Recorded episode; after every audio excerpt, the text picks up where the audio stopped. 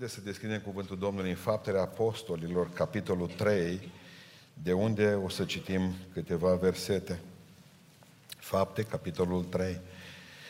Începând cu versetul 1. Petru și Ioan se suiau împreună la templu la ceasul rugăciunii. Era ceasul al nouălea.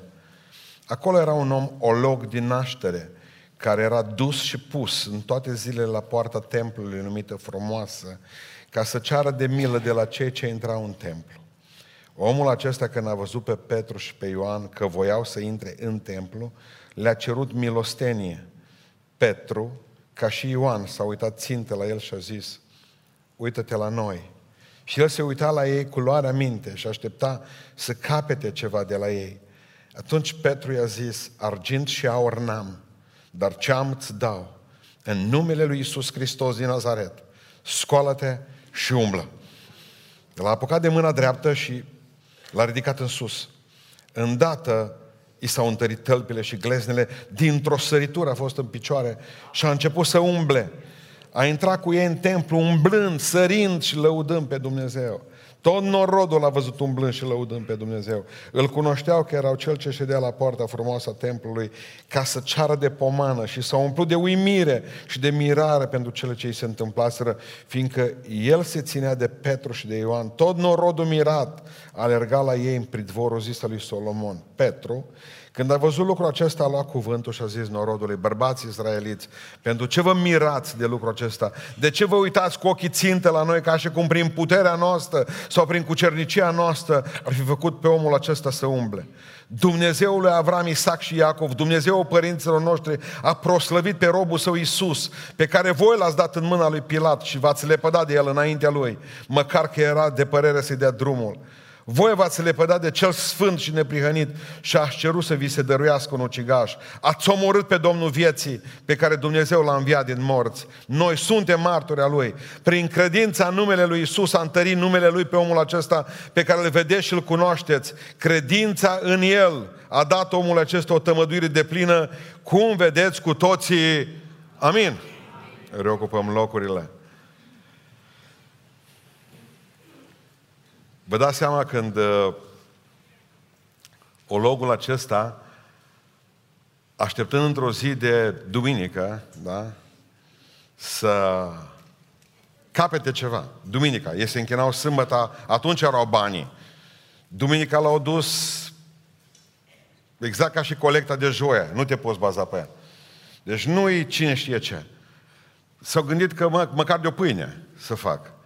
Iar în momentul în care după ce a stat în soarele ăla, au zis cuvântul ăsta, argint și aur, n-am, o zis cu adevărat o zi prost. Cu adevărat o zi prost. Zile din acestea avem. De dimineață merg bine, după masă să strică puțin și seara prost de tot se termină. Există zile care cum încep, așa să și sfârșesc. Prost. Există zile pe care reușim să le câștigăm până la urmă spre seară. Omul ăsta era spre seară. Când vorbim de ceasul a nouălea, gândiți-vă că erau ceasul trei după masă la evrei. Am întrebat pe mulți, de ce se închină biserica noastră de la ora 9? Îi întrebam. Frate, zice, scrie în Biblie, de la ora 9. Da, mă, dar atunci la evrei era ora 3 după masă. Evreii se închinau de trei ori pe zi, în mod special. Înainte de răs, toate aveau legătură cu soarele. Înainte de a răsări soarele, în momentul în care prima geană de soare se ițea din spre munți, în momentul ăla evrei se rugau toți. Apoi se rugau când soarele era perpendicular pe capul lor. Și apoi se mai rugau odată, la ceasul de seară, în momentul în care soarele se ducea în baltă să se culce. E bine, omul acesta deja avea o zi aproape întreagă de când dădea rateuri. Acolo în față, uitându-se la buzunarul, la portofelele, la mașinile oamenilor care veneau cu mașini tari, să vadă cu haine scumpe care avea, o zis, măcar de o pâine probabil. Nimic. Petru și Ioan parcă era ultima lui șansă. Ori intrat grăbit să se roage și au zis, voi îmi dați ceva? Argint și aur n-aveam. O zi care a început prost. Pentru cei care ați citit uh, Alice în țara minunilor, carte pentru copii, am zice, de, pentru mine a fost cartea care m-a făcut să gândesc altfel despre lumea înconjurătoare, cred că e a 10 oară când am recitit-o. La un moment dat un lacăt, un lacăt uh, tot se ducea și căuta ceva pe sub pietre, pe sub buturuci și îl întreabă Alice, zice, ce tot cauți? Ce caut ceva ca să mă deschidă. De fapt, marea problema noastră, a oamenilor, este că suntem niște lacăte închise. Și avem nevoie de o cheie ca să ne deschidă și să ne facă funcționali. Un lacăt care e închis și nu aveți cheie la el și ați pierdut cheia de la el, e mai funcțional? Nu. Îl aruncați. Bătrânii noștri îl puneau la galeată ca să poată să se încline mai ușor în fântână, să ia apă. Fiecare avea câte un lacăt la care a pierdut o cheie. E bine, o lume întreagă, eu și dumneavoastră, suntem lacăte care avem nevoie de o cheie. Și cheia aceasta este Hristos. Și nu o să fiți fericiți niciodată, niciodată în viața dumneavoastră și o să umblați pe sub pietre, pe sub pomi și o să căutați prin pământ, prin aer, o să căutați prin bănci fericirea, o să căutați în oameni fericirea, când de fapt nu e nimeni ca să vă poată deschide decât Isus Hristos. Dumneavoastră tânjiți după deschiderea asta pentru că vă simțiți nefolositori, ca un lacăt care nu are cheie. E bine, omul acesta era, era un lacăt care avea nevoie de o cheie. El căuta ceva lustru. Dar el știa că ceva nu e în regulă cu el. Și erau 40 de ani, spune fapte 4 cu 22. Mai bine de 40 de ani. Nici nu știau ce vârstă are. De când căuta o cheie. În dimineața aceasta vreau să vă prezint puțin minunea aceasta, mai ales că e după Rusalii, mai ales că încă biserica avea atunci putere, mai ales că se bizuia pe puterea care este în Isus Hristos, prin Duhul Sfânt care le-a fost dăruit la Rusalii, nu să se bată cu pomnul în piept, ci ca să poată să facă bine altora. Ei bine, pentru că orice dar de sus e desăvârșit și orice dar e în folosul altora, atunci ar trebui ca să ne gândim nu numai la ologul acesta, ci și la Petru. Dar pentru că avem o problemă cu minunea aceasta, pentru că e o minune întârziată, va trebui să vorbim și despre întârziatele minuni ale lui Dumnezeu în viața noastră. De aceea dați-mi voie ca să, ne, să pun camera aceasta a predicii mele, camera video a predicii mele, pe, pe, pe ologul acesta prima dată. Pentru că persoana aceasta, persoană cu handicap, acum nu se mai spune persoană cu handicap, că sună urât, pentru că exact cum nu ai voie să spui țăran. Țăran e peorativ la români. Băi, ești țăran. Automat, țăranul la noi e un cocalar sau ceva din ăsta care îl vedem noi seara după ora 11 pe Beiuș. Cum vă puteți permite ca să, să distrugeți cea mai frumoasă, cea mai frumoasă armă a României, cea care vă dă vouă pâine? Nu mai putem vorbi de țăran, că țăran e cu totul altceva. Nu? Nu mai poți să zici că nimeni handicap, o persoană cu handicap, pentru că la noi cuvântul este, în momentul în care te enervează băiatul, zici copilul tău de acasă, zici handicapat către el, că e 5 la matematică. Și atunci e plină lumea de handicapați. Nu? Și atunci trebuie ca să numim persoana asta persoană cu nevoi, așa se spune astăzi, la care îți duci în căruciorul cu rotile persoană cu nevoi speciale. Dar dumneavoastră care umblați pe picioare, ce persoane sunteți? Sau eu? Așa că bine ați venit în club. Haideți să vedem o persoană cu nevoi speciale. Stătea în fața porții frumoase, dar era într-o condiție disperată, spune Biblia, pentru că se născuse o log. Se născuse o log. Nu dobândit boala aceasta. Nu mai avea amintiri cu ce înseamnă tălpile prin iarba verde. Nu mai avea amintiri cu ce înseamnă primul not, dai și din mâini și din picioare. Nu avea amintiri cu prima bicicletă pe care a încălecat-o. Nu. De fapt, se născuse o log. Așa și noi. Spunea David la un moment dat, în păcat ne-au zămislit mamele noastre. Nu ar trebui ca să venim în lumea aceasta ca să dobândim păcatul. Deja din uter l-am luat. Am ieșit afară cu el. Suntem păcătoși. Vreau să, să, aduc, să vă aduc aminte un verset pe care l-am pomenit în uh, teza mea de doctorat, în care le-am spus că, de fapt, Biblia nu zice că Domnul Rousseau are dreptate. Rousseau zicea că noi venim imaculați ca și copii, numai că ne stricăm pe parcurs. Dar toți copiii vin bine. Nu vin bine. Ascultați ce spune la un moment dat psalmistul, psalmul 58 cu 3, că cei răi sunt stricați, stricați, putrezi, încă din pântecele mamilor și mincinoșii se rătăcesc odată cu ieșirea din pântec. Deci, în pântec suntem stricați. Nu rătăciți că știm unde suntem. Dar în ziua în care ne-am născut și am plecat din pântecele mamei noastre, deja ne-am rătăcit, spune Biblia. Deci, cuvântul lui Dumnezeu spune despre toți oamenii din lumea aceasta că se, nu numai că se nasc păcătoși, ci că și rătăciți încă din pântecele mamilor. Domnul Rousseau nu are dreptate. Ne naștem bolnavi, ologi. Spunea Sfântul Apostol Pavel că vreau să fac bine, vreau să fac. Da, n-am putere. Nu am putere să fac binele. Fac rău. Bun, când nu ai putere, ce înseamnă? Că când nu ai putere în mâini și în picioare. Înseamnă că ești olog. Înseamnă că ești o persoană cu nevoi speciale.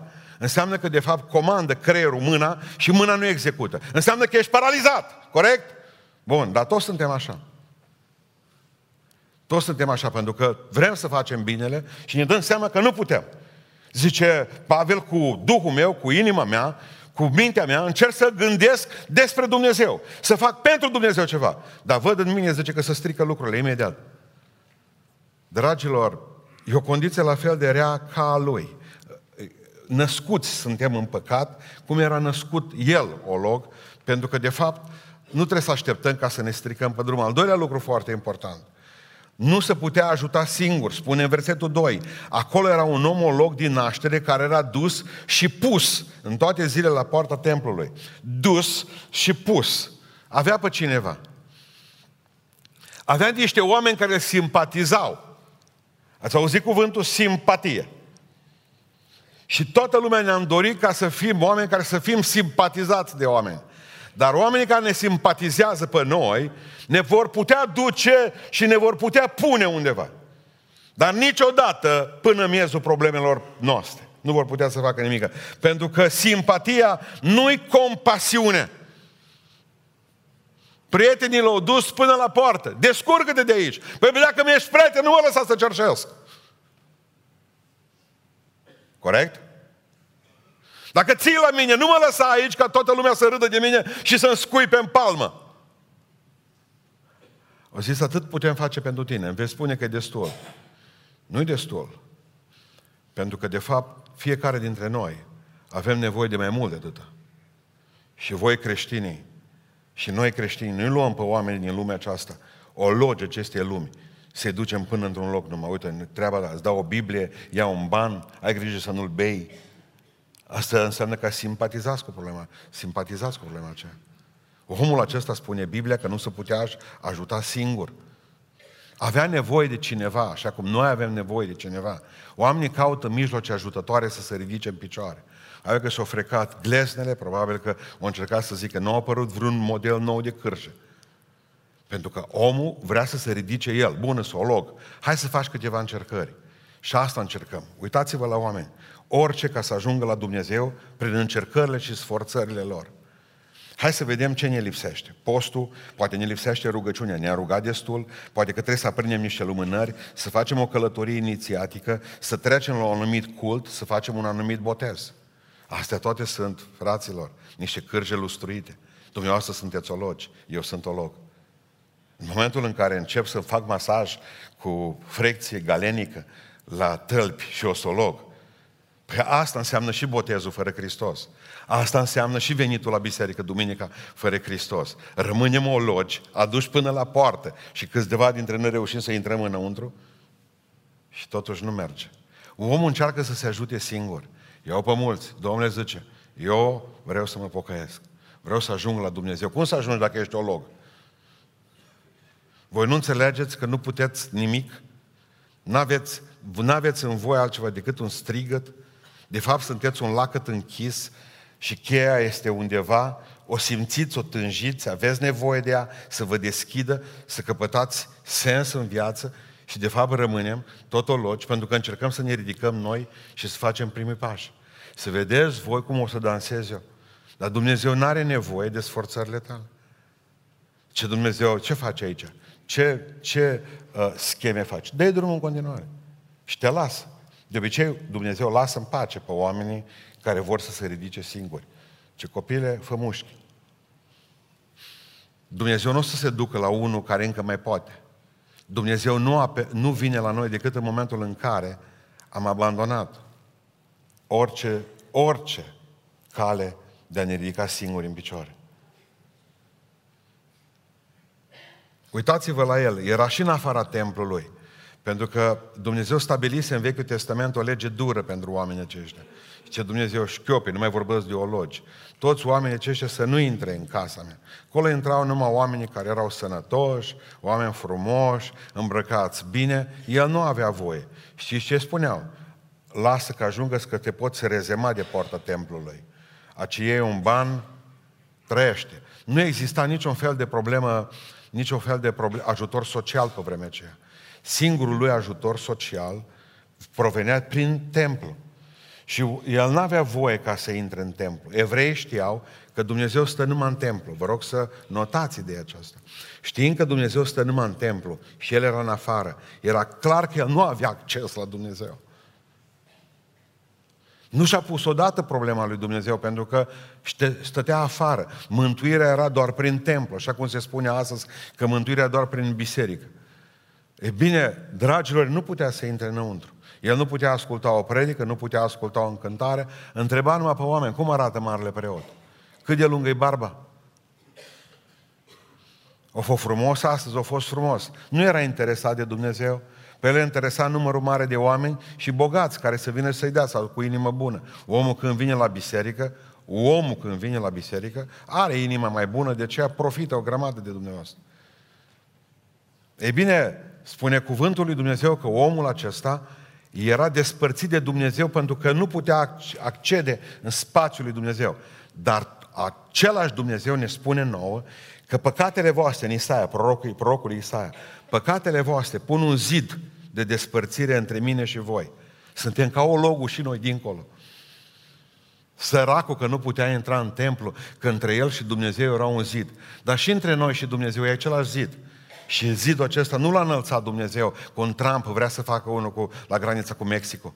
Nu, zidul acesta l-am înălțat noi. Noi am pus cărămidă după cărămidă, piatră după piatră, am băgat bolțari de beton în el să țină și fier beton am băgat. Pentru că am vrut să facem zidul ăla mare, mare, mare. Am pus și sârmă ghimpată să fim siguri că Dumnezeu nu sare gardul nostru. Păcatele voastre pun un zid de despărțire între mine, ce Dumnezeu și voi. Suntem ca El. Suntem ca ologul acesta, ologi din pântecele mamei noastre spiritual, suntem despărțiți de Dumnezeu, nu ne putem ajuta singuri și mai suntem ca El, săraci. Săraci. El avea uh, gând, în gândul lui, în gândul lui, uitați-vă puțin la el, avea o satisfacție. Pe, pe el satisfăcea doar ceva, uh, palpabil, banii. Dă-mi argint și aur dă-mi argint și aur. El credea că dacă are argint și aur, are totul. Păi bine mă, da. da bun, hai, ia un sac de bani. Ia un sac de bani. Dar ești totolog. Bun, dar hai să angajez atunci pe cineva să se ducă cu electrica. Dar ești totolog. Tu nu știi ce înseamnă să joci șotron. Poți avea toți banii din lume dacă nu poți avea picioare să joci șotron. Sau să te joci miuță. Alții oameni nu caută satisfacție în bani, deși, cum am spus, ce sărac poate să fie un om care are numai bani? Cât de sărac poate să fie omul ăla care nu are decât bani?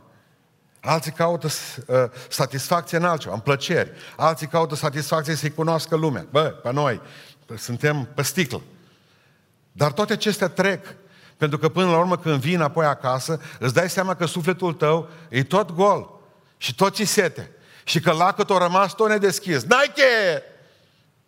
Nu te poate deschide nici banul, nu te poate deschide că zice că banul deschide uși. Care trebuie, nu, spun eu.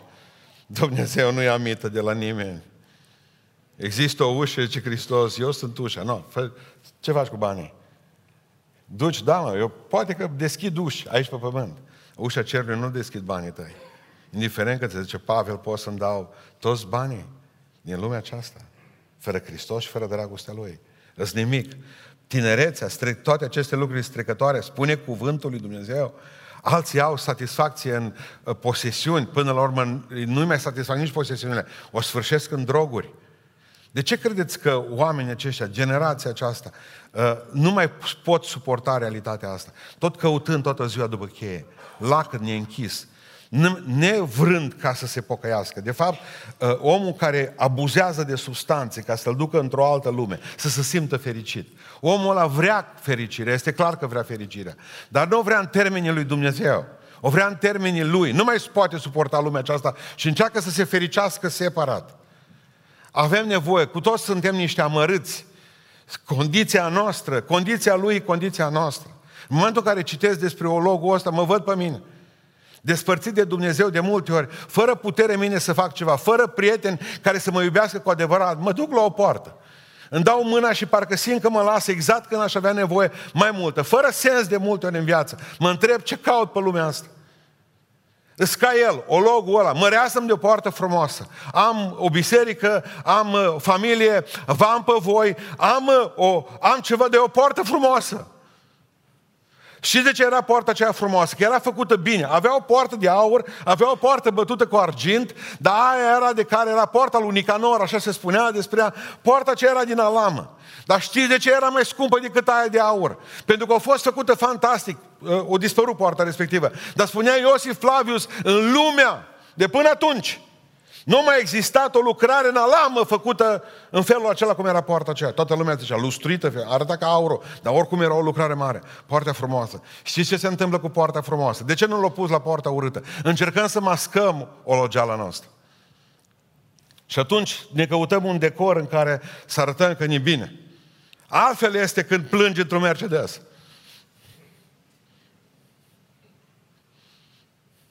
Cum îți merge? Bine. Și parcă mori într-un spital de lux, parcă mori mai bine. Eu înțeleg, domnule, nu nasc în beiuș că iau nu știu ce, uh, copilul ia nu știu ce. Nu fac în beiuș operație că mă umplu de nu știu ce. Dar nici să mori în beiuș, mă. Nu avem nici măcar un spital în care să port muri liniștit. Încercăm să, încercăm să ne mințim, încercăm să, să, să să punem niște decoruri în jurul bubei noastre. Ca Naaman, să-și ia, general, să-și ia mantaua de general peste, peste lepră. Generale! Ce cu generalul nostru zice? Mândru, mă. Avea pe el, era ca Elie Năstase, general, așa, fireturi, în sfârșit, umbla. Așa, sigur că slugile toate în tricou, toți, era vară, erau în Israel, era cald ce cu generalul nostru, zice, cu mantaua asta, cu șuba asta de iarnă pe el? De ce nu dă jos? Curgea apa pe naman, dar cum să o dai jos? Că era carnea zdrență. Era macrame. Cum adică să vadă lumea că tu ai bube? Cum adică să știe oamenii toți că tu treci pe un probleme? Pune-te lângă poarta frumoasă și minte frumos pe toți din canorii ăștia. Merită. Merită. Suntem chemați oameni fără sens în viață, striști. O generație de tristani în care parașutașii noastre, sunteți plonjați aici între ei. Citeam uh, zilele acestea câteva rapoarte mai ciudate ale poliției din New York și că wow, orașul fiind mare, americanii sunt cum sunt, au tot timpul tot felul de ciudățenii. La un moment dat, un polițist, într-o anchetă, sună la un număr de telefon da? El s-a cu probabil că o știu numărul greșit de la persoana care l-a dat și a sunat. În momentul în care a sunat, o zis uh, agentul, nu, greșeală, o zis ălălalt de la poartă, de la telefon din capul celălalt. Și a închis telefonul. Păi normal că s-a enervat. De ăsta zice, ce De unde știe că e greșit? O sunat înapoi. Domnule, zice, nu ți-am spus că e greșeală. Domnule, dar nici n-am... Uh, nici n-am spus cine sunt și nici ce vreau și nici nu te-am întrebat cum te cheamă. Îți spun eu că e greșeală, au zis ăla. Și a închis înapoi telefonul. Pe normal că pe poliție l-a enervat. L-a sunat înapoi și a zis către el în felul următor. A zis polițistul, domnule, zicea, de unde știi că am greșit? Că nu mai pot de curiozitate. De unde ai știut tu din prima că eu am greșit telefonul acesta? Ghici, o zis ăla. Și a închis telefonul înapoi. O sta să ghicească puțin. După care o luat telefonul și a zis, din nou, l-a sunat. Zice, știu. Matale a zis greșeală când ai ridicat receptorul că pe, pe tine nu te sună nimeni niciodată. Așa i-a zis ăla. Și-a închis telefonul înapoi. Polițistul mai sta puțin și l-a sunat iarăși. Bună! Acum, de ce mai mai sunat-o zis ăla? Pentru că pe tine nu te sună nimeni niciodată. Și vreau ca să spun eu că te iubesc și că de aici încolo să te sună în fiecare zi. Bine? Bine, o zis ăla. Și a început să lăcrimeze. Și a închis telefonul polițistul. Există oameni nesunați și care în momentul în care te apropii de ei, carici. Greșeală, greșeală, pentru că am devenit maestre eschivării.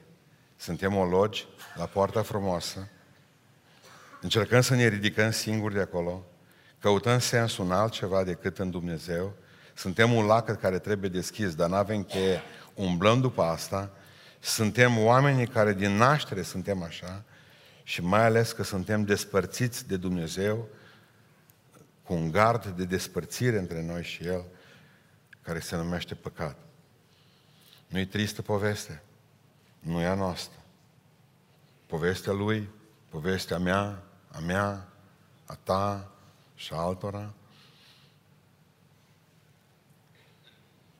Dar haideți să ne uităm că să vină tabloul mai luminos. Hai să ne uităm la ăștia doi slujitori ai Domnului. Că până acum ai zis, bă, nu mi-o vorbi mie, că eu cu Dumnezeu ia. Eu am cheie, slavă Domnului, bun, dacă ești lacăt cu cheie, atunci pentru tine e partea asta a predicii mele, care urmează. De aceea, fă loc, pune baticul dincolo de urechi, să auzi, voi ceilalți lăsați telefoanele mobile, noi de sus ne uităm să vedem pe ce site-uri vă uitați, o să vă prezint în 31 decembrie și filmulețele care le-am făcut, să fie foarte instructive, în timp ce noi cântăm și predicăm, dumneavoastră navigați. Și noi de sus vrem să vedem unde navigați dumneavoastră ca să știm ce vă place. Pentru că noi vrem să știm, să fim prietenoși cu dumneavoastră, să vă oferim ce vă place în timpul acesta. Bine. Deci, predica de aici încolo e pentru cei care au deja cheia și lacătul rezolvat. Petru și Ioan, haideți să ne uităm la ei. Eu trimis Hristos. Amin. Eu trimis Iisus. O zis, aveți cheie și aveți lacă. Da, eu sunt cheia, voi sunteți lacătul. Atunci, primul lucru pe care l-a spus Iisus lui Petru când s-au întâlnit unul cu altul, a fost, vină după mine. Așa a început, da? Tu vină după mine, lasă pește. Care a fost ultimul lucru pe care Hristos l-a spus lui Petru la Marea Tiberiadei? Nu, tot vino după mine. Ce-ți pasă ție ce va fi cu Ioan? Tu vino după mine. Între cele două au fost câțiva ani de zile, dar Hristos nu schimbă ceea ce vrea de la noi. Vino după mine la începutul vieții de credință și vino după mine și la sfârșitul vieții de credință, pentru că Dumnezeu nu are porunci doar pentru cei mai în vârstă, sunt pentru cei mai tineri în credință. Urmarea lui Isus Hristos înseamnă de foarte aproape și spune cuvântul Dumnezeu că oamenii aceștia au rămas lângă Isus Hristos, au fost botezați cu Duhul Sfânt și au primit o, o, o, o misiune să meargă în toată lumea și să vorbească despre Isus Hristos. Și ei asta au făcut-o. Ne uităm puțin la ei, da? Ne uităm puțin la ei.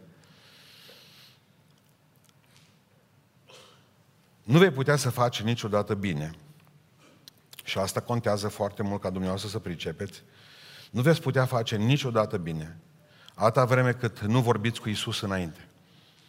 Nu veți putea să fiți pocăiți adevărați câtă vreme dumneavoastră nu vorbiți cu Isus înainte. Eu au vorbit cu Domnul în ziua de Rusalii.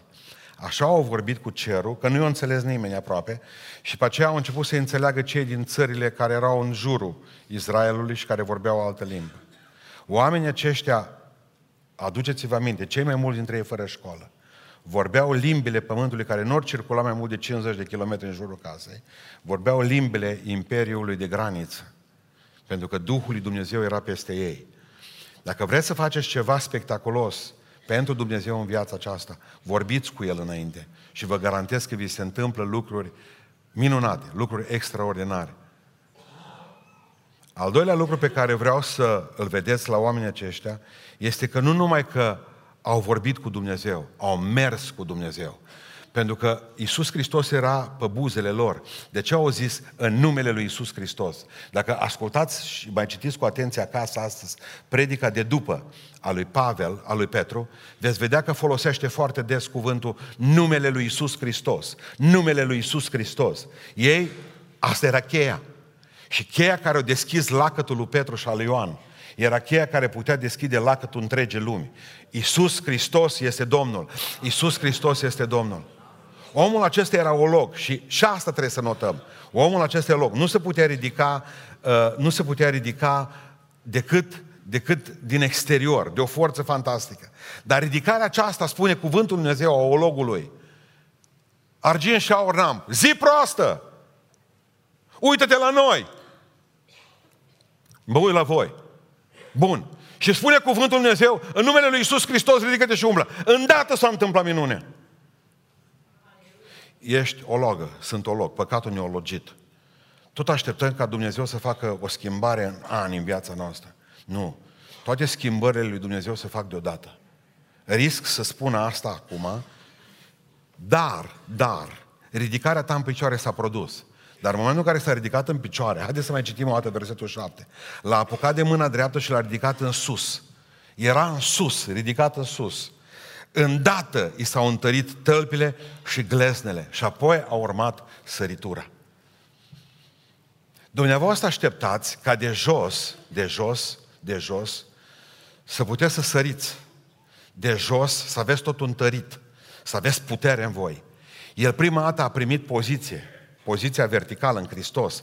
Abia după aceea, spune cuvântul Dumnezeu, că a primit putere în tălpi, putere în picioare. Sunt două lucruri complet diferite. O parte dintre dumneavoastră ați fost ridicați de Iisus Hristos ca să ascultat. Dar n-ați primit puterea aceea care să vă facă să săriți. Lipsa de închinare a bisericii de astăzi este lipsa dată de oameni care, uh, de lipsa, lipsa puterii. Pentru că oamenii aceștia stau în picioare, dar nu pășesc, nu sar. Spune cuvântul Dumnezeu că tot norodul a văzut umblând, lăudând pe Dumnezeu. Versetul 8 a început să umble, a intrat cu ei în templu. În templu ce făcea? Umbla, sărea și lăuda pe Dumnezeu, lucru care nu se întâmplă în templu. De ce merge așa prost închinarea astăzi? Pentru că oamenii sunt ridicați în picioare. Doar atât. Mai au nevoie de putere și puterea aceasta. Mă, uitați-vă ce zic oamenii de multe ori. Uh, am, vrea, am vrea să devenim buni, am vrea să devenim puternici ca să fim mântuiți. Vreau să mă las de aia, să fac aia, să fac aia. După ce voi deveni un băiat bun, mă pocăiesc. Dar nu mai nevoie că ești. După ce ai făcut o grămadă de... Ce nevoie mai ai de pocăință? Oameni buni, când aud, aud atâtea povești îngrozitoare, uh, frate, eu sunt uh, cu tare de dimineață. Eu zice, în urmă cu trei ani de zile, am auzit o voce, du-te, aici, să meargă aici.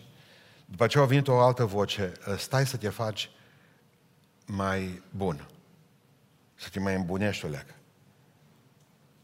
Atunci zice, atunci zice, doar țipam la tata. Astăzi zice, îmi beau mințile. Încearcă omul să se facă mai bun. Mai bun. Și vrea să-și rezolve toate problemele înainte de a se întâlni cu Dumnezeu. Că atunci când te întâlnești cu Dumnezeu, tu să fii fresh. Dar tu ești olog. Eu sunt olog. Avem nevoie ca să ascultăm de cuvântul lui Iisus Hristos. Dacă Duhul Dumnezeu a zis, du-te și pocăiaște-te, Dumnezeu ne va da puterea și ne va întări tălpile după aceea ca să putem să fim ceea ce vrea Dumnezeu. Dar dumneavoastră așteptați ca să vă faceți rost singur de puterea respectivă. Păi atunci nu aveți nevoie de Dumnezeu. Ridicați-vă în picioare fără Hristos. Faceți exerciții în continuare.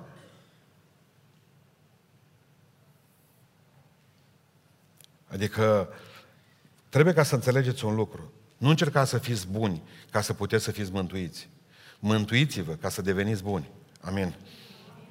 Cred că ați înțeles cu întăritul picioarelor cei. În momentul în care, în momentul în care oamenii aceștia Petru și Ioan, spune cuvântul lui Dumnezeu, s-au dus în templul lor, le-au păsat. Notați cum le-au păsat. Ei nu s-au dus la templu să facă minuni. Au întrebat pe Petru de dimineață la cât e slujba la templu? La trei. Și noi ce să ne ducem acolo la mea să facem niște minuni? Asta este tipic românească. Deci, a merge să faci undeva minuni. Dumneavoastră nu trebuie să vă ridicați de jos ca să faceți minuni. Dumneavoastră trebuie să vă ridicați de jos, să vă duceți la templu, să vă întâlniți cu Dumnezeu.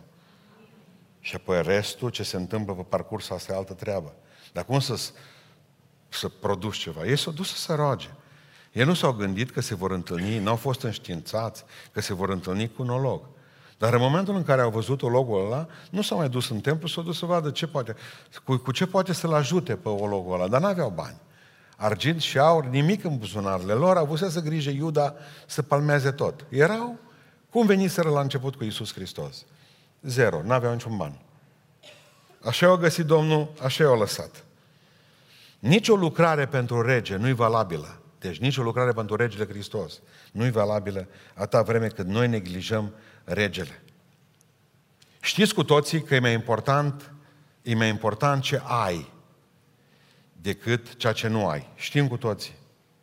Numai că poți să ai totul, că fără Hristos n-ai nimic. Asta e dilema. E mai important ce ai decât ceea ce n-ai. Dar poți să ai totul și fără Hristos totul e nimic. Spune cuvântul Dumnezeu că în momentul respectiv s-au dus la omul ăla. Nu era de lor. Nu era creștin. Să zică, da, vindece, vindece-te popii tăi. Să te vindece ei și să facă pe tine maslu. Întotdeauna spunea Maica Tereza un lucru extraordinar. Zicea, care e cea mai mare problemă a lumii de astăzi? Și o spunea, cea mai mare problemă a lumii de astăzi, spunea Maica Tereza, femeia aceasta provenită din Albania, este că noi, zice, am trasat un cerc foarte strâmt în jurul familiei noastre. Și ca să putem să fim o lume adevărată, va trebui ca zilnic să lărgim circuferința acestui cerc, în care familia noastră să fie tot mai mare. Tot mai mare. Tot mai mare. Nu va trebui ca să, să pricepeți altceva decât că Dumnezeu vrea să vă lărgiți puțin. Pavel zicea, dar mai lărgiți-vă și voi spre noi acum. Mai lărgiți-vă, mă, pocăiților, mai lărgiți. Numai noi, ci? Noi vom fi mântuiți. Ortodoxi numai ei. Fericiți să ei. Nu scapă pe niciunul. Catolicii, normal că ei, că ei sunt mai vechi. Adventiștii numai ei. Atât. Dar mai lărgiți-vă și voi. Mai ieșiți din casă, mai lăsați calculatoarele, mai lăsați numai aici, gata. A, noi, familia noastră, soacră mea, neamurile mele, pruncii mei, casa mea, atât. Mai lărgiți-vă și voi. Mai lărgiți-vă. Mai sunt oameni amărâți care sunt de la alții, din altă parte. Poate sunt negri, poate nu mai cum. Poate că te enervează, dar mai lărgiți-vă. Și au lărgit cercul acesta și spune cuvântul Dumnezeu că și-au câștigat, și-au câștigat un prieten. Păi ăștia merge tot timpul cu ei. Pentru că în momentul în care te întâlnești cu Hristos, îți place să stai în templu cu prietenii tăi și-o câștiga și o nouă familie. Vă gândiți-mă că noi intra Petru și Ioan în templu, ăla în spatele lor dansând. Păi asta e lucrare. Asta e lucrare. Bine că nu a fost în ziua de sabat să sară popii pe el. Ce făcuși tu acum de sare în ziua de sabat? Că în ziua de sabat nu puteai nici să te închini cum trebuie, că era lucru. Așa că încercați să stați... Cine e ăla? Nou nostru prieten, zice Petru și Ioan. Dimineața nu-l aveau, dar acum după masă au un prieten. Suntem singuri. Nu vrea să stea nimeni de vorbă cu noi, pentru că suntem răi. Pentru că noi nu vrem să stăm de vorbă cu alții. Suntem morocănoși. Nici cu poștașul nu mai stați de vorbă. Dumneavoastră care depindeți de poștaș mai tare ca de Dumnezeu, mulți. Dar gândiți-vă pentru numele Lui Dumnezeu că familia asta e mărunta noastră. E mică. Mai lărgiți-vă, mai lărgiți-vă cercul acesta. Lărgiți circunferința aceasta a cercului. Nu uitați un lucru. În vindecare vorbind. Sunteți oameni al lui Dumnezeu. Dumnezeu v-a dat și vouă ce o dat lui Petru și Ioan. Amin. Cu nimic nu a dat Dumnezeu ceva superior lui Petru și Ioan decât vă dă vouă. Același Duh al lui Dumnezeu și vă garantez că intensitatea și puterea Duhului lui Dumnezeu e mai mare acum peste noi decât peste ei atunci. De ce? Pentru că v-am spus data trecută când erau studenții de la predicare aici că generația aceasta în care noi trebuie să lucrăm, la, pe care noi trebuie să-i atingem cu Evanghelia, e mai greu de mântuit și cred mai puțin decât oamenii cei de atunci și este clar că aveți nevoie de dublă putere din Duhul lui Dumnezeu ca să vă adresați aceste generații. Deci puterea din voi trebuie să fie mai mare decât puterea din Petru și din Ioan. Amin? Amin. Nu sunteți convinși. Păi dacă a spus că nu sunteți din prima categorie, ologi, înseamnă că sunteți oameni cu cheie deja. Sunteți lacătul cu cheie. Sunteți al lui Hristos și atunci și vouă vă este dat acest mandat. Pentru că vi s-a dat un mandat pentru că ați primit o putere. Și să vă duceți în toată lumea și să vorbiți despre Isus Hristos. Și să nu folosiți altceva decât cuvântul. Că eu zis, i-a zis lui, eu zis. Că totul vine de la zicere. Ce zici? Aia se întâmplă. Nu i-o trimis în numele unei biserici, a unei confesiuni și a unei doctrine ci o trimis în numele Lui. Nu-ți fie rușine să zice numele Lui Isus. Folosește numele ăsta. Da, e slabă, e slab. Dai cheia! Ești lacăt cu cheia. Chiar dacă ți se pare că ești chinezărie de lacăt, ai cheia care e Hristos. Zici și tu numele Lui Isus. Pleacă de la mine, diavole. În numele Lui Isus Hristos, ieși din casa mea. În numele Lui Isus Hristos, ieși din mine. În numele Lui Isus Hristos, vindecă-l pe fratele meu, pe sora mea. Umple biserica noastră în numele Lui Isus. Folosiți numele acesta când vă duceți la școală, când veniți pe drum, când vă întâlniți cu prietenii, când vă duceți la examen, când ați scăzut la examene, folosiți numele Lui Isus Hristos. Folosiți autoritatea aceasta, puterea Duhului lui Dumnezeu. Că până la urmă, până la urmă, spune cuvântul Dumnezeu că ei l-au apucat, l-au ridicat. Asta trebuie să facem noi. Vindecarea o produce Domnul. Umplerea o produce Domnul, dar de tras de mână trebuie să-l tragi tu, că nu vine om. Hai după mine, hai după mine. Și știi ce-o zis? Uită-te la noi. Cuvânt care nu mai putem spune astăzi. Nu e vorba de argint și aur. Uitați-vă la mine. Uitați-vă la mine, fraților. Până nu vom putea ajunge să spunem cuvântul acesta fără niciun fel de problemă. Până atunci trebuie să avem grijă cu Dumnezeu. Înseamnă că ceva nu e în regulă cu viața noastră. Uită-te la noi, zice. Dar de ce să se uite la ei? Că erau frumoși, Uită-te la noi că avem haine de preoți pe noi. N-aveau. Erau hainele lor de pescare. Uită-te la noi. Unul bătrân și unul tânăr. Uită-te la noi. Ce era în ei de văzut? Ce era la ei de văzut? Uită-te la noi. Uită-te la fața noastră. Ce repede știm să arătăm fața altora. Uită-te la tine. Cum ești? Uită-te cum arăți. Uită-te cât ești, uită-te la mine. Doamne, privește-mă. Folosesc cuvântul tău. I-a zis, vorbesc despre Isus, folosesc autoritatea în numele lui Isus Hristos, îl apuc de mână, că mulți trebuie remorcați la biserică. Trebuie duși, trebuie să se întâlnească cu Domnul. Trebuie de multe ori ca să iei decizii pentru oamenii ce sunt oameni care nu știu ce să facă, trebuie împinși. Îmi povestea una dintre surorile care s-au botezat duminica trecută de Rusalii la noi. Au venit în biserică, a venit în biserică la noi, s-a așezat lângă o altă soră, nu se cunoșteau. Bine, bine, tot a fost bine. Zice, în timp ce ne rugam și dumneavoastră făcea schemare, zice, când mi-a tras o palmă pe spate sora, o zis, du-te. Zice, dar eu îți botezată. Tu cum ești? Eu nu Și s-o dus ea. Ați înțeles ideea? O împins cel nebotezat pe cel botezat. Du-te, stai, zice că eu sunt botezată. Serios! De aia am zis, tot faceți cunoștință. Dați-vă mâna, întrebați-vă. Să știți pe cine împingeți data viitoare. Sunt oameni care trebuie prinși de mână. Sunt oameni care nu vin. Sunt oameni care trebuie să le citești primul capitol din Biblie. Nu-l citesc altfel. Sunt oameni care, care le spui doar o dată și înțeleg. Sunt oameni care le spui ca la bărbatul tău, de 100 de ori, nu înțelege. Sunt oameni, oamenii mai ușor de mântuit, sunt oameni greu de mântuit. Trebuie trași de mână prima dată. Trebuie activată credința aceasta în oameni. Și vreau să închei acum, nu numai cu ologul și cu ăștia doi, să mergem înapoi în penumbră cu predica, să ne ducem să vedem ce se întâmplă cu minunea asta întârziată. Suntem grăbiți. Totul trebuie să fie instant. Pire instant, cafea instantă, totul, tot e. Și nu ne plac întârzierele. Nu ne plac întârzierele. Când aud că are avionul o jumate de oră întârziere, mă frământ. Dar am citit ieri că în București sau la alte zilele astea, câte 9 ceasuri aveau. Deci mergi, nu mai mergeți dimineața, zice dumneavoastră, mergeți la miez de noapte, duceți-vă mai munciți o zi la stat. Nu ne plac întârzierile, nouă ne place, noi, nouă ne plac, nouă, noi, nouă, noi nu suntem frământați când întârziem noi, păi noi suntem frământați când întârzie taromul. Tot, tot vrem să se schimbe alții, nu noi. Dar nu ne plac întârzierile, asta este clar. Singura întârziere acceptată e când întârzi eu.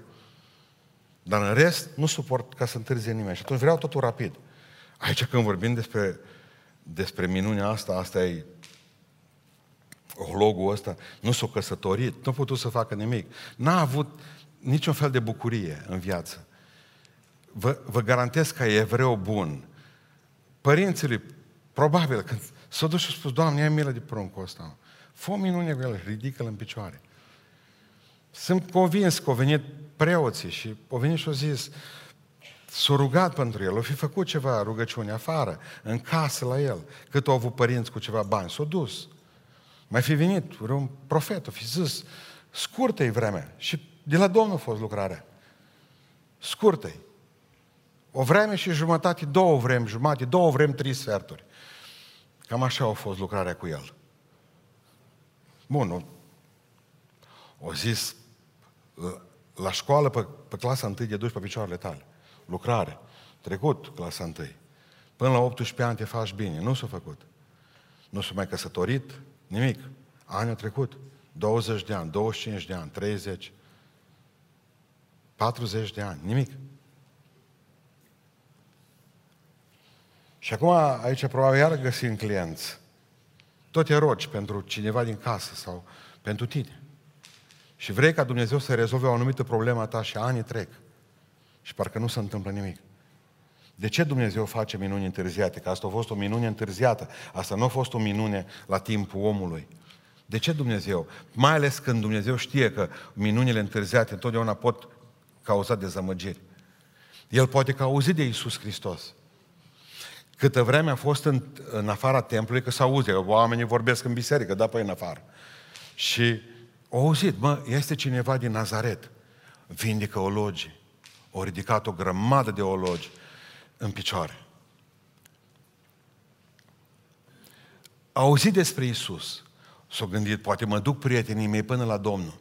Nu vi se pare interesant că în timp ce un alt olog avea patru prieteni, ăia patru prieteni l-au dus pe olog prin, prin spațiu până acoperișul unei clădiri până la Domnul, pe când ăsta cu cei patru prieteni al lui nu l-a dus decât să cerșească? E diferență între cei patru prieteni, da sau nu? 100%. Spus am eu, patru, să nu duci tu mixerul cu noi asta. Spus am și te pun să te jori pe strămoșii tăi, că nu vei mai duce mixerul cu noi în turneu niciodată. Na bun, am rezolvat-o și pe asta. Uh, dar problema cu el că auzise că Iisus Hristos murise.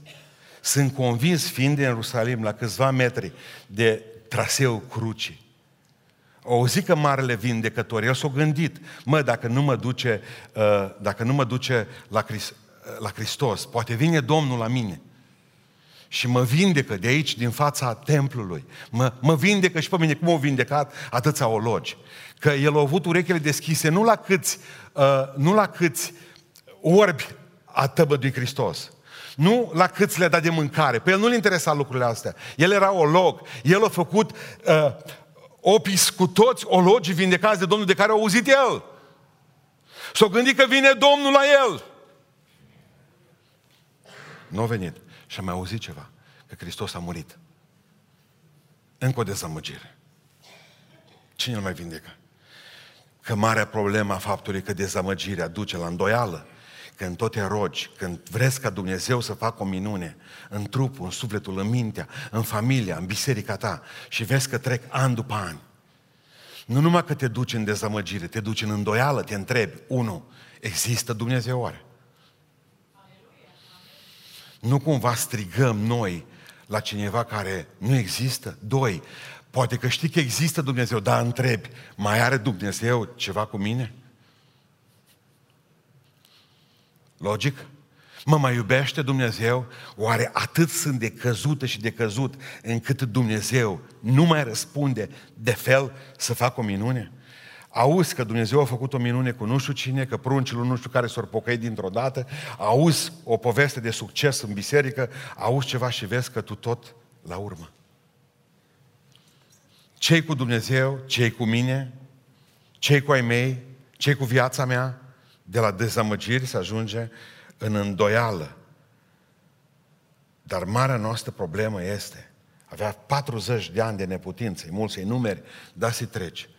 Marea noastră problemă este că nu ne dăm seama că toate minunile lui Dumnezeu în viața noastră au un scop și un calendar divin.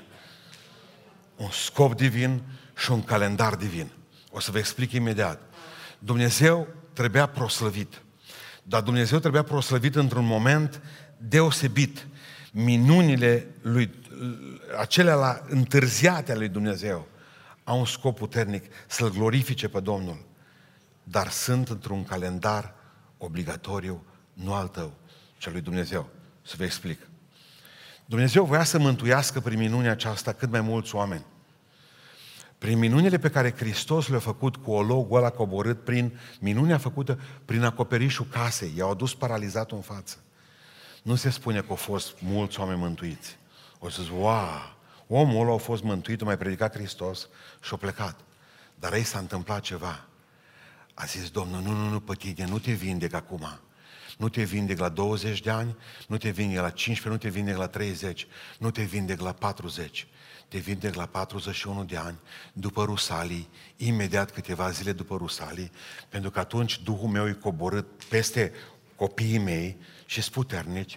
Deja s-au botezat 3000 de oameni, el era tot loc. Când s-au botezat primii 3000 de oameni, era tot loc.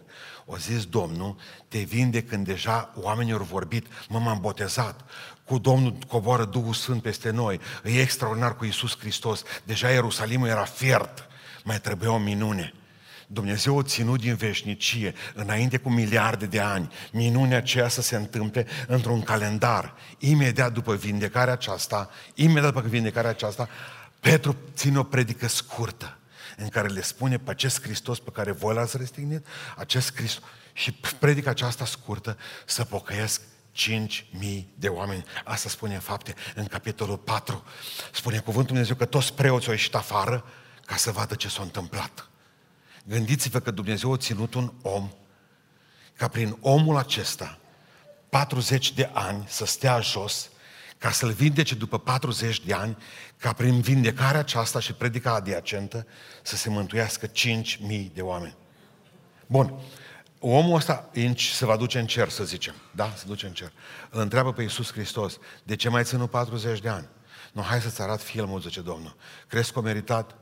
Probabil că ce că da dacă ar fi în cazul tău sau în cazul meu, când știi că Dumnezeu nu ți-a durerea, nu ți-a problemele pe care le ai, te ține în continuare fără minunea întâmplată, ai vrea să zici, Doamne, îți mulțumesc că sunt un elev la școala ta, la lecția ta, când te duci la tablă, când mă duceam la tablă, de la tablă, ca să facă profesorul lecția cu mine, nu vedeam decât ori cu 10, ori bătut măr. Aveam, de exemplu, la matematică, pe, pe domnul profesor Mercea. El mă scotea pe mine, cel mai slab elev al lui Călin Lucaciu știe de la matematică, și mă scotea pe mine că ăștia dictau din, din bancă. Dar eu nu știam cum să scrie ce dictau ei. Asta era problema mea pe clasa 12. Deci, să vă povestesc. Numai Dumnezeu m-a ajutat să nu chelez de la 16 ani. Ă, Creta, cât era de mare, o spărgea tot în cap acela mine și o freca, curgea praful ăla de, de var, de calcar, la mine pe cap tot, pe haine, pe, pe, pe asta. Eram ca moș Crăciun. Așa o șuruba aia. Deci eu eram școlar, o școală tablă. Glorios plecam, nu vorbesc de câte ori am bătut. Cu catalogul, cu tirbușon, avea un tirbușon din ăla de uh, ăsta, vinul. Uh, e bine, eu eram școlar, o școală la tablă. Eram fericit. Știam că atâta vreme cât îți la tablă, nu mă lasă corigent și repetent. Bată-mă cât o vrea, numai să nu mai vin un an în plus la școala asta. Mai aveți o cretă, domnul tovarăș profesor, încă o cretă, spargeți-o și de capul meu. Dar promiteți-mi că termin o dată cu ăștia la alți. Gaudiamus igitur. Deșteptăciunile astea. Bine. Vreau să vă spun ceva, lucru care vreau să închei. Când sunteți într-o minune întârziată, înseamnă că Dumnezeu are ceva glorios cu voi, cu alții. De multe ori poate nu să pocăiește primul copil, că Dumnezeu vrea ca să se pocăiască amândoi odată. Eu nu cunosc planurile Lui, dar știu că toate sunt bune. Sunt fantastice. Că toate se sfârșesc extraordinar. Eu știu că 5.000 de oameni s-au pocăit pentru că unul a stat 40 de ani. 40 de ani. Dacă ar trebui să te aleagă Domnul pe tine încă o dată, gândește-te în timp ce mănânci sarmalele astăzi. Zică, tătă, te iubesc atât de tare încât vreau să te ologesc, vreau să-ți dau șase chimioterapii ca să pot să fiu mărturia mea acolo la spital. Doamne, nu poți găsi alt voluntar.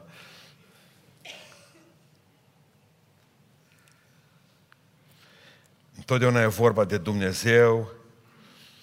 Întotdeauna, haideți să vedem cui se întâmplă minunile astea oare. Mă, ca să ți se întâmple o minune de asta, trebuie să fii un om pocăit. Un om credincios. Vă pun întrebarea, unde era omul ăsta? În afara templului. Avea ceva probleme cu Dumnezeu? Niciuna. Deci uitați-vă la mine, să nu vă apuce pocăința de unii singuri. Lăsați-L pe Dumnezeu să vă curățească. Lăsați-L pe Domnul să lucreze în dumneavoastră. Deci nu datorită, nu datorită lui. Eu am auzit că numai Dumnezeu, Dumnezeu vede pe oamenii băieți buni și zice cu tine merită. Uite-mă că tu citești Biblia. L-a luat Dumnezeu pe cel mai, uh, pe catastrofa umană și pe ăla l-a ridicat în picioare. Pe acela. Nici în templu n-a fost. În primul rând, pentru minuni, Dumnezeu nu alege băieții buni, neapărat. Dumnezeu alege pe cei pentru care El are un scop în viață. Și poate să fie un tatuat. Pentru că Dumnezeu zice, de tine îmi place. Vreau să fac o minune cu tine. Și dacă Dumnezeu face o minune cu cineva, cine ești tu sau cine sunt eu, să spune Dumnezeu de ce cu el și nu cu mine. Deci minunile nu se întâmplă cu băieții buni neapărat. Ăsta a fost un băiat de rău. În al doilea rând, Dumnezeu nu săvârșește minuni prin băieții buni. Prin băieții buni. Petru și Ioan au zis, uitați-vă la noi, erau botezați de o săptămână cu Duhul Sfânt. Ăsta picasă mai înainte. Știți ce o trebuit să spună Petru? Niciun predicator, nici eu nu o spuneam. Și-a spus-o el. Vă rog frumos să citiți predica. Din, n-am mai citit-o mai departe, dar am citit versetul ăsta. Și și-o zis înainte tuturor. Să nu cumva să credeți că ea, pocăința și cucernicia noastră, a mea și a lui Ioan, au făcut ca omul ăsta să stea în picioare. Automat eram noi să A cine dă Dumnezeu? Dă, mă, dă, dă. Venind marele vindecător în cetatea noastră, ascultați, zice Petru, nu cumva să credeți că omul ăsta e vindecat de Arsenie Boca. Să nu cumva să credeți asta. Pentru că de vindecat nu vindecă oamenii. În numele lui Isus Hristos a ridicat în picioare. Tot creditul l-au dat Domnului Isus Hristos. Nu noi. Nu Petru, nu Ioan. Păi normal că se enervează Biserica Catolică. Cum să nu te enervezi când Petru, tu, Petru, Petru e temelia lor și Petru zice, nu cu cernicia noastră a făcut asta, nu pocăința noastră. E vorba de Dumnezeu, scopul și calendarul Lui. Unul dintre cei mai mari cântăreți de chitară din lume, Eric Clapton, a avut un băiat, au avut mai mulți copii ei, dar Eric Clapton a avut un băiat de patru ani care a căzut de la etajul 53 a unui bloc. Americanii fac blocuri mari și de obicei nu fac balustrăzi la ele ca să poată să sară oricine. Copilul ăsta nu știu cum a sărit de la etajul 53 și a murit într-o secundă. Da? Cântărețul ăsta a scris o cântare după tragedia aceasta. Ascultați-mă cântarea tradusă, cum am putut eu. Timpul te poate doborâ, timpul te poate îngenunchea, timpul îți poate frânge inima. Dar dincolo de poartă sunt sigur că e pace și știu că în cer nu vor mai fi lacrimi. Asta a fost cântarea imediat după ce copilul lui a murit. Timpul poate să facă multe cu tine, dar dincolo de poartă, dincolo de poartă, e pace. Problema cu noi este că încă suntem din coaci de poartă, mulți dintre noi. Și că voi căutați pacea din coaci de poartă. Din coaci de poartă nu există nicio pace. Numai dincolo de poartă există pace. Oamenii trebuie trecuți, știți când vor ei să primească pacea? Când mor. Când ne-am trecut dincolo de poartă? Când mor. Ce folos dacă o viață întreagă ai fost dincoci? Dumnezeu vrea să trăiești dincolo acum. Acum. Păi ce mai stai în fața porții acestea? Hai că te vindecăm în numele Lui Iisus Hristos și a plecat, pentru că pe cine El pe cine îl naște din nou Domnul cu adevărat, pe cine îl vindică cu adevărat, pe cine îl ridică din starea de ologeală. Omul acela sare, să bucură, laudă pe Domnul din toată inima. Oamenii trebuie trecuți acum dincolo de poartă, ca să aibă Domnul lăudător. N-a așteptat ca să moară, să laude pe Domnul sus în cer, că Domnul vrea lăudători pe pământ, că în cer ar mai fi. Mai sunt niște îngeri acolo. O zi ce a început prost, poftim. Și se poate sfârși bine. Eu cunosc vieți ce au început prost. O tinerețe începută prost. O căsătorie începută prost. Dar Domnul poate să schimbe. Cum e cântarea? Hai să cânt. Domnul, Domnul, asta, unde e nădejdea ta, e scăparea asta în, în bucurie, în tristarea, în bucurie va schimba. Știți de care cântare zic eu acum? Cum începe? Nu te pierde în deznădejde când te încearcă vreo urgie. Te face în tine în tristarea,